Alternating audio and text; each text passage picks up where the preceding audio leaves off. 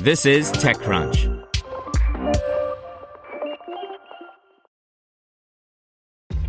This episode is brought to you by ShipStation.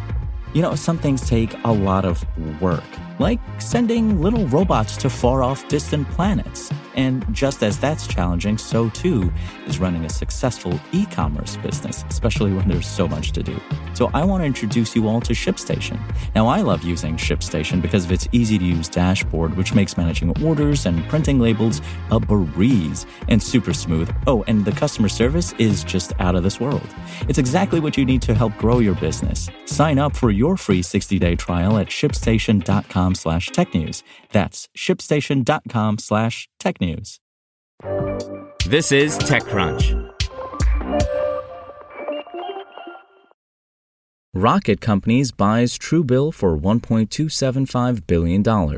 Hear us out though. Why wasn't the deal more expensive? By Alex Wilhelm.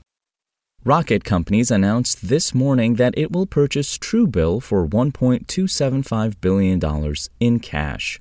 Rocket Companies is best known for its Rocket Mortgage product, while Truebill is a consumer facing app that helps consumers manage subscriptions, automate savings, and budget. The deal's price tag will prove lucrative for Truebill shareholders. PitchBook data indicates that Truebill's final private valuation was $530 million after its last round was counted. That $45 million investment took place earlier this year.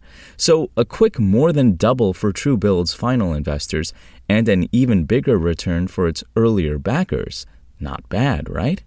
Let's play Guess That Multiple. Given that Truebill is selling for a hair under $1.3 billion, you have the information you need to come up with an estimate for the startup's annual recurring revenue, ARR. In broad terms, where do you think the company's top line will land at the end of the year? If you guess something around $50 million, our heads are in the same spot. Tech valuations are high despite some recent declines, and fintech is hot. So, a multiple in the mid 20s felt like a good guess. Wrong. Here's Rocket, emphasis added. This new line of business will also add consistent monthly revenue for Rocket companies. Today, monthly payments made by clients to the company's mortgage servicing operations generate $1.3 billion in servicing income on an annualized basis. Rocket Companies boasts 2.5 million serviced clients and has an industry best retention rate of 91%. Truebill is on track to generate $100 million in annual recurring revenue. That number is consistently growing, with 2021 revenue more than doubling that of 2020.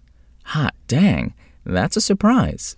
Truebill is going to close out the year with roughly double the ARR that we anticipated. And even more, the company is doubling in size yearly. That's the precise profile that companies want to put up before going public big revenues and fast growth. And yet, instead of going public, Truebill is selling itself for under 13x its current ARR. That number will compress as time continues to the single digits in 2022, provided that growth can keep up at Truebill in the new year. It feels rather cheap, frankly. The deal being all cash means that Rocket might have gotten a discount of sorts. Shares are cheaper than cash, and Truebill likely could have eked out another $100 million if the deal had been, say, 50% stock. We're speaking in very loose numbers, mind. Still, the deal is a good news of a sort, but also an omen. Why did a about 100% growth, nearly nine figure ARR fintech just sell for barely unicorn money? As noted, the price means sweet, sweet holiday liquidity for Truebill's backers, but for other fintech companies that may have just received an unwelcome comp for the holidays, the numbers are hardly bullish. They feel a bit soft, honestly. Perhaps we're seeing the impact of Nubank's somewhat slack IPO, or this could just be a general downward tilt in software multiples that we've seen in recent quarters. Or there's something inside Truebill that is yucky. Perhaps it has far greater sales and marketing expenses than we might anticipate. Fusing itself to Rocket could lower its customer acquisition costs, perhaps improving its economic profile. Regardless, we'll get more data when Rocket reports its first full quarter inclusive of Truebill. The deal is expected to close this year. Spoken Layer. Want to learn how you can make smarter decisions with your money? Well, I've got the podcast for you.